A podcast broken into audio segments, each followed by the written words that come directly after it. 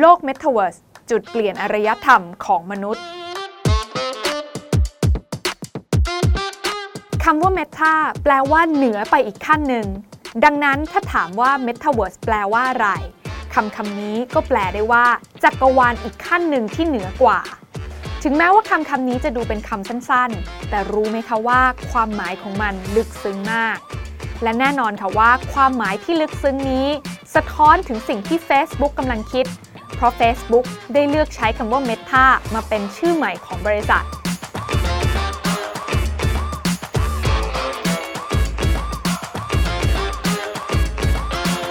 ก่อนหน้านี้ทุกคนน่าจะเคยได้ยินคำว่า Metaverse กันมาแล้วแบบคร่าวๆนะคะ แต่ทุกคนอาจจะไม่ได้ตระหนักว่าโลก Metaverse จะเหนือกว่าที่เราคิด โลก Metaverse ที่กำลังจะเกิดขึ้นหลังจากนี้จะเป็นอย่างไรกันบ้าง ลงทุนแมนจะเล่าให้ฟัง ขอต้อนรับเข้าสู่รายการลงทุนแมนจะเล่าให้ฟัง สนับสนุนโดยแอป Blockdit อยากได้ไอเดียใหม่ๆลองใช้ Blockdit ถ้าจะมีการแบ่งยุคของนวัตกรรมของโลกเราที่ผ่านมา จะสังเกตได้ว่าจะมีการเปลี่ยนผ่านเป็นรอบๆ โดยแต่ละรอบจะใช้เวลาประมาณ 30-60 ปี จุดเปลี่ยนที่สำคัญจุดหนึ่งก็คือยุคปฏิวัติอุตสาหกรรม แต่ถ้าจะให้นับจุดเริ่มต้นจริง ๆ จะเริ่มตั้งแต่ยุคที่มนุษย์ เริ่มรู้จักการใช้ประโยชน์จากพลังงานไฟฟ้า ในสมัยเทสลาและเอดิสันในยุคปี 1900 หรือประมาณ 120 ปีที่แล้ว หลังจากนั้นจุดเปลี่ยนผ่านอีกรอบหนึ่งก็คือการเริ่มเข้าสู่ยุคเซมิคอนดักเตอร์ในสมัย Fairchild Semiconductor ช่วงปี 1960 โดยบริษัทนี้ต่อยอดให้เกิดนวัตกรรมใหม่ๆ อย่างเช่นบริษัท Intel HP Apple Microsoft ในเวลาต่อมา และการเปลี่ยนผ่านรอบล่าสุด เกิดขึ้นเมื่อมีการใช้ระบบอินเทอร์เน็ตในช่วงปี 1990 ซึ่งก็ได้ทำให้เกิดนวัตกรรมที่เกี่ยวข้องกับชีวิตผู้คน ทั้งโซเชียลมีเดีย อีคอมเมิร์ซ หรือแม้แต่ระบบบล็อกเชนที่เป็นพื้นฐานของคริปโตเคอเรนซีในปัจจุบัน โดยบริษัทในยุคนี้ที่เกิดขึ้นก็คือ Amazon Tesla Facebook นับจากวันแรกที่มนุษย์รู้จักคำว่า Facebook เมื่อ 17 ปีที่แล้ว ในวันนี้ก็มีคนกว่าครึ่งโลกที่เป็นสมาชิกของบริษัทนี้โดยไม่รู้ตัว และล่าสุด Facebook ได้ประกาศว่าจะเปลี่ยนชื่อบริษัทเป็น Meta ซึ่งเรื่องนี้ถือเป็นสัญญาณอีกครั้งหนึ่งว่า เรากำลังจะอยู่ในช่วงเปลี่ยนผ่านครั้งสำคัญอีกครั้งหนึ่ง การเปลี่ยนผ่านครั้งนี้จะเกี่ยวข้องกับ Metaverse และ Artificial Intelligence หรือปัญญาประดิษฐ์ ที่สามารถเชื่อมต่อโลกคอมพิวเตอร์ ให้เข้ากับโลกจริงได้อย่างสมบูรณ์แบบ และการเชื่อมต่อครั้งนี้จะทำให้เกิดนวัตกรรมแบบที่เราคิดไม่ถึงมาก่อน ถ้าเป็นในมุมมองของคอมพิวเตอร์ที่เข้าไปยุ่งเกี่ยวกับโลกจริง ตัวอย่างที่เราเห็นกันในชีวิตประจำวันแล้วตอนนี้ก็คือรถยนต์ขับเคลื่อนอัตโนมัติที่สมบูรณ์แบบ โดยคอมพิวเตอร์จะทำการประเมินสภาพแวดล้อมทุกอย่างด้วยตัวเอง โดยที่ไม่ต้องมีมนุษย์เข้าไปเกี่ยวข้อง ซึ่งหลายคนคงจะคุ้นเคยกับเรื่องนี้ จากบริษัทเทสลาที่อีลอน มัสก์นั้นเป็นผู้บริหาร แต่ในทางกลับกัน มนุษย์เราก็จะสามารถเข้าไปอยู่ในโลกเสมือนที่คอมพิวเตอร์ได้สร้างไว้ได้เช่นเดียวกัน ซึ่งภาพที่ทุกคนจะเข้าใจแบบง่าย ๆ ก็คือ virtual reality แบบในภาพยนตร์ที่ทุกคนจะสวมแว่นตา และได้เข้าไปเล่นอยู่ในโลกนั้น แต่จริงๆ แล้วสำหรับคำว่า Metaverse มันจะมีรายละเอียดอะไรที่มากกว่านั้น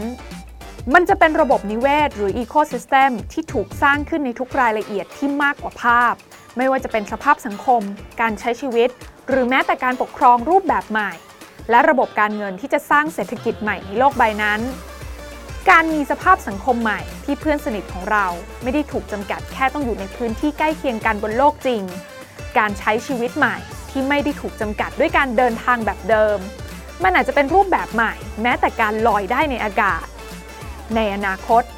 ทุกๆ สัมผัสในโลก Metaverse มันจะผสานสิ่งที่เป็นจริง และสิ่งเสมือนเข้าด้วยกัน จนในบางครั้ง เราก็อาจจะลืมตัวไปว่า เรากำลังมีปฏิสัมพันธ์กับสิ่งไหนกันแน่การที่มีสิ่งเสมือนเข้ามา ในตอนแรกมนุษย์อาจจะรู้สึกแปลก แต่ในที่สุดมนุษย์จะชอบสิ่งนี้มากขึ้นเรื่อยๆ เพราะมันจะช่วยลดแรงเสียดทานที่เกิดขึ้นอยู่แล้วบนโลกจริง สิ่งที่เคยเป็นปัญหา สิ่งที่ไม่เคยคิดว่าจะเป็นไปได้ Metaverse จะช่วยให้เป็นไปได้สสิ่งที่เราอยากทำได้ในวัยเด็ก เพื่อนในจินตนาการที่เราอยากมี ชีวิตที่สมบูรณ์แบบที่เราอยากเป็น ความสุขทุกอย่างที่เราอยากได้จะเป็นไปได้ จนมนุษย์จะมีตัวตนแทบใกล้เคียงกับพระเจ้า ที่ทุกคนในโลกยุคก่อนไม่เคยได้สัมผัส ฟังมาถึงตรงนี้หลายคนอาจตั้งคำถามว่าสิ่งที่เล่าไปเมื่อสักครู่นี้อาจจะดูเหมือนไกลจากความเป็นจริงมาก แต่รู้ไหมคะว่าลองสังเกตรอบๆ ตัวดูสิคะ หลายคนได้เข้าไปอยู่ในโลกเสมือนนี้แล้วด้วยซ้ำไป ใครที่ก้มหน้าเล่นโซเชียลมีเดียและหลงไหลไปกับเรื่องราวที่เป็นดราม่าอยู่ในโลกนั้น ใครที่ชอบเล่นเกมทุกวันเพราะรู้สึกว่ามันสนุกกว่าการทำกิจกรรมอย่างอื่น ใครที่กำลังหลงไหลในโลกคริปโตเคอเรนซีหรือ NFT เพราะเราวาดฝันว่าวันหนึ่งเราจะได้เป็นเศรษฐี และเป็นเจ้าของทรัพย์สินในโลกนั้น ทุกคนกำลังมีตัวตนทางสังคม มีสิ่งแวดล้อม มีทรัพย์สินในโลกที่ถูกประดิษฐ์ขึ้นมามากขึ้นเรื่อยๆ คงจะไม่ผิดถ้าเราบอกว่าในตอนนี้ เราทุกคนกำลังเริ่มทดลองเข้าสู่ Metaverse เป็นที่เรียบร้อยแล้ว และที่สำคัญในบางครั้ง เราก็อาจจะควบคุมตัวเองให้ออกจากโลกนั้นไม่ได้อย่าว่าแต่ออกมาเลยค่ะ แต่คนเหล่านั้นเนี่ยยังไม่รู้ตัวเลยด้วยซ้ำว่ากำลังถูกทำให้หลงไหลเข้าไปอยู่ในโลกที่ไม่มีจริงเหล่านั้นไปเรียบร้อยแล้วเช่นกัน มากไปกว่านั้น คนที่ลองเข้าไปอยู่ในโลกเสมือนแล้วมีความสุข และเห็นว่ามีข้อดีมากกว่าข้อเสีย ก็เริ่มที่จะชักชวนเพื่อนๆ คนรอบข้างให้เข้าไปตาม และถ้าไม่ทำตาม หลายคนก็มักจะถูกกล่าวหาว่าตกยุค เรื่องนี้ถือเป็นสิ่งที่ท้าทายสำหรับมนุษย์ที่มีประสบการณ์ชีวิตมากในโลกเดิม ซึ่งแน่นอนว่าอาจจะรู้สึกไม่ชิน และต่อต้านกับโลกใหม่ที่กำลังเกิดขึ้น แต่ก็คงต้องทำใจยอมรับค่ะว่า มนุษย์ในยุคถัดไป จะเริ่มเข้าสู่ Metaverse เป็นจำนวนมากขึ้นเรื่อยๆ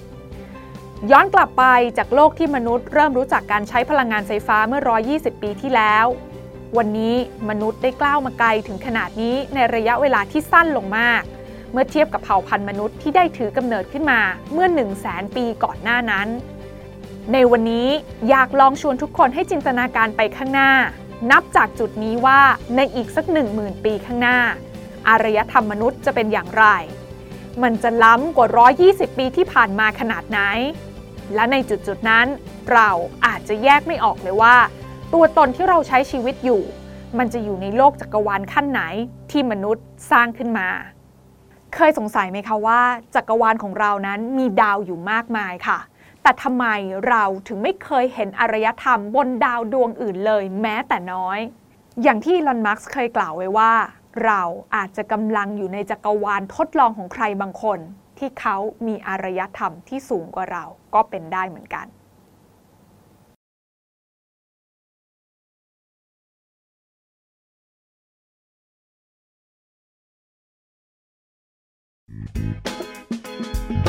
การลงทุนในความรู้ไม่มีความเสี่ยง ผู้ลงทุนควรกดติดตามลงทุนแมนได้ในทุกช่องทาง เริ่มจาก Subscribe และกดกระดิ่งช่อง YouTube ของลงทุนแมนไว้ ตอนนี้เลย